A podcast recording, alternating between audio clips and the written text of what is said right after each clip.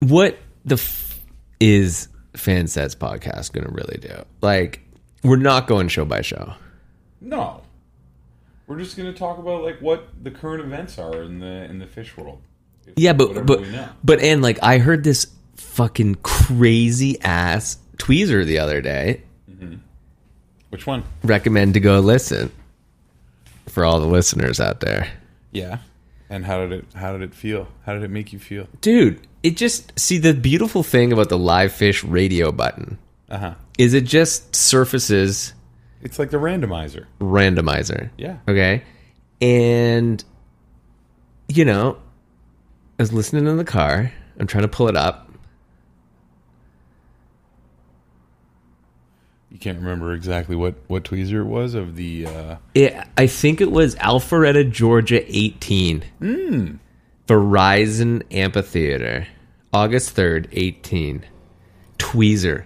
those are some well-esteemed shows. Oh, are they? Mm-hmm. Dude, it just like the tweezer just happened, and it wasn't like your straightforward tweezer. They were doing all sorts of zigging and zagging, and it was amazing. And it wasn't like deep, deep, deep. You know, I know what you mean. Like it was like jazzy, or it was like there was all sorts of other stuff going on. It was actually it was sick. like It wasn't like a shreddy tweeze. the you know? length of a jam doesn't necessarily make it a good jam. There are many moments. This being my favorite band in the universe, and no place I'd rather be than at a show. But there are many moments in the middle of a long jam where I'm waiting for something to happen. Yeah. You know, when they just slip into that like comfortable, that like space where they're trying to f- make something happen next. Like, I don't like that. And that adds to the length. Like, length of jam does not equal excellence at all. Supposedly, the Carini from that same night is also very good. Yeah. I think I looked it up. I think the Carini and there's like maybe a stash too that hits. The jam uh, jam chart. Jam chart. So, like, who's the administrator of the jam chart? Like, what? Who picks? Like, anybody can add anything to the jam chart, right? I think so. Like, if I was like, man, this is the best gumbo of all time, but it's only like six or seven minutes, I could add it to the jam chart. yeah, but I think you got to write like a heady like a Review? head, some heady review. I like reading the reviews on fish.net sometimes. Really? Yeah. They're all the same. No, they're not. Like, there's there's people on there who take them very seriously. Oh yeah, they're serious people, but they're still all the same. Well, they're not all the same. I think there's a few different categories. Like there's the people who go on and they only talk about the music, Right. right? And they give their like ratings on all the highlights or every specific show song that was played that night, Yeah. Compared to what? just like their own experience, Yeah. right? And then the second category, which is actually the one that I really enjoy is Like where they Sometimes. talk about the chompers? when they talk about their own personal experience at the show. Yeah, like they got a hot dog. their story. yeah, I got a hot dog, And it there hurt was, like, my a spinner. and then like during slave, I was the guy who was farting in section one seventeen. If anyone smelled it, hit me up on all TikTok. These people, I was like looking around, and everybody was just like gagging. Yeah. And then after the show, I went out into the lot, and like I saw this girl. It's almost like uh, you know, like some missed connections on uh, Right. Like on hit Craigs- me up. Craigslist. Like If you, have like a quilted, if you had a quilted skirt on Yeah. near that tank by Right. the blue car, exactly hit me up. Here's my phone number. Call me. I mean, there are some timeless classics in those reviews. And I, I don't have any noted right now, but uh, almost every show of the last, like, I'd say 20 years, okay, that's a lot of shows. yeah, there's like You're going somebody deep. who, who decided to take it upon themselves to tell their own personal story. Like, Yeah. why isn't there like a an Instagram account that just has like highlights from There should be. fish.net reviews. If Anybody's listening to this and they're Fantastic. looking to really make a name for themselves in uh, Fan sets. in Just fish post social, misconnections. fish social medias, you could hit the fish.net All you got to do is screenshot it and highlight it, exactly and you're good. and just make reels. Make just reels or misconnections. Or would you read it? Re- like like uh, narrate it. Yeah, like narrate the reel. like not read a, it. That's not a bad idea either. You know, and just like put together a whole cap cut. You know, like with all these images. What about that Instagram account with the uh, this day in fish story? The one with the tickets? Yeah, but they don't always post tickets. Like they Hmm. they sometimes they post pictures. I wonder I always am curious about how legitimate those pictures are. Like, and are they from the day? is it actually from that day? And if it is actually they are all actually from that day, like where's the archive that this guy or girl or person is uh, pulling it from? Because I'd like to have a look at that.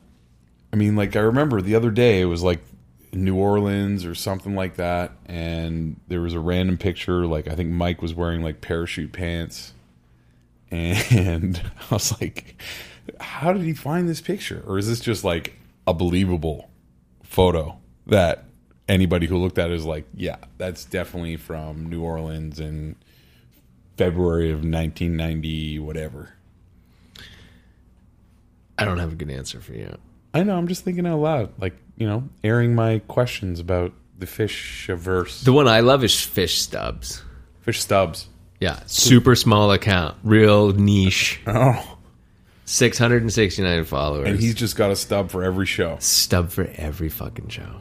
I've got It's a, it's the best. Like I've got the stub for every show that I ever went to. I know, but where does this guy get these shows? Like, look at this. This is my first show. You I would know? say Google Images because I yeah, but he's got them on construction paper. His setup is he lays it on construction paper, and I don't know. You know, obviously you can do magic on the internet and make it look, but it looks legit. It looks like he has all these stubs. so Like they're all on construction paper. See, yeah, I think he's like doing they don't look internet- like they're they don't no no they don't look like they're photoshopped Hmm. like 113097 worcester night 3 like i don't even know what night 3 was but that was a run of the century So like when I was I don't know 15 or 16 years old, I decided to save every ticket stub that I ever ha- had for every show I ever went to and looking back at it, it was actually a great maneuver. But like after, you know, 20 plus years of collecting these ticket stubs and putting them in like a file folder, I didn't know what to do with them. So Minor I started disaster. uh started putting them on a Bristol board all in chronological order and there were some that in fact I was missing, you know, like a night night that I got like, you know, spun to the moon, lost my ticket or like stuck in the rain and the ticket like disintegrated in my pocket cuz I was just so wet. So then I did go to Google to fill in those holes. And oh you just printed them I just printed them. And like in the giant menagerie collage of tickets, you can't really tell. You know, I just printed them to the proper size and uh, they fit right in. FYI. yeah i have about 20 30% of my tickets and the most annoying ones was that that intermediate like 2000 like my 2000 and 2003, 2002 New Year's ticket. There's like a sheet of paper, you know, like an eight and a half by eleven Ticketmaster sheet of paper. Well, that does did start sucking when Like it that's was- an when it was epic show, printouts. and it's just like eight and a half by eleven, like with red Ticketmaster logo. So the other thing I did do was buy some stubs off of eBay. Like, I wonder if that's what this guy. You could do it for sure. You can buy every almost every stub, or you set your alerts. You know, there's people out there selling everything and anything on eBay. You could probably even get specific about your ticket stubs you want to buy on eBay, like ones that are all crumply, ones that are mint. There's so many good fish Instagram accounts. I'm pretty sure I bought like a ticket stub for one night in um, New Year's in Miami in 2003 because the PTBMs were like a. If you put them all next to each other, they created one image, but I didn't have the PTBM for one night. So I needed to replace that for the Ticketmaster version that I had with the PTBM ticket to complete the image on my menagerie. You know what's cute? I'm looking at some of these tickets from like 97, 98, 99. There's hole punches in some of them. Remember when they used to hole punch your ticket too? Like depending on the venue, just to like really You know, because they didn't have such thing as scanner. Or well they did- ripped they ripped didn't the, they ripped the stub, yeah. but some I'm noticing some of them have little punchers on them. Why do you think they did punchers? Was it like courtesy to like the customer to keep their fancy ticket, or No, they're missing the end too. So I don't know. It must have just been like s- you know used to stub people down. I don't know. Maybe it was it was a floor ticket. It's a gen- this is a general admission. Maybe you know, it's probably because they got like a wristband. yeah they probably got like a GA wristband then they punched the punched hole. it so you couldn't get more wristbands. Yeah. 1.0101. 1.0101. Look at these tickets, man. There are some great tickets. These guys are the best. If you had to pick, Clifford Ball, old school, like, you know, 1.0 ticket, skinny little fucking Clifford Ball ticket. That's cool. yeah, Wow. Camping, Clifford Ball, camping ticket. Wow. Wow. I wasn't at Clifford Ball. Look. I got Oh, that. Yeah, me Mine's too. mint. Mine's, Mine's mint. I don't know what mine is. Because like you only had to use it at the door at the gate, and then you never had to show it again. Right. It was in your car. We're talking about the Big Cypress, uh, fancy fan boat, orange Fancy. and blue The best. vertical ticket stub. That, um, but one thing about Big Cypress that did kind of bother me was that the art, like Lame. lame, like there's no good. There's no poster. art. There's no poster. I don't the even know if there T-shirts they made were actually really good. I have They made no really good recollection. pic- T-shirts for Big Cypress, but there was no good poster $150 for. admission. Wow. Three nights. You can't even call them nights. Three adventures. 150 bucks. That's pretty crazy. Dude, that's a long time ago, but like, wow. And like 85,000 people there. Wow. Includes camping, parking, and here comes the sun. You know what's really interesting? Look at this ticket for a second. What do you remember about 7 a.m. that night, the morning? Here comes the sun. Well, yeah, but like, don't you remember the sun like coming up and like the sky changing colors like three different times and all that? And like, look at I the do. ticket. The ticket is literally. I guess it's knew a what was sunset. gonna happen. It's a sunset. Okay, no, well, I'll tell you. Or, about- I don't know. It's I hard don't to know tell. who else saw this on the sunset on December 31st, 1999. Or not even the sunset. It was like Sunset. it was like the low like the late afternoon set that Yeah, they the, af- played. the after midnight set. Okay. The not actually after midnight set, but Right, the, the pre- set midnight. with after midnight. Right, and it was a long set. Right? It started at like what? 4 in the afternoon, 4:30. I don't know, but the energy was palpable. Anyway, there was only one cloud in the sky Okay.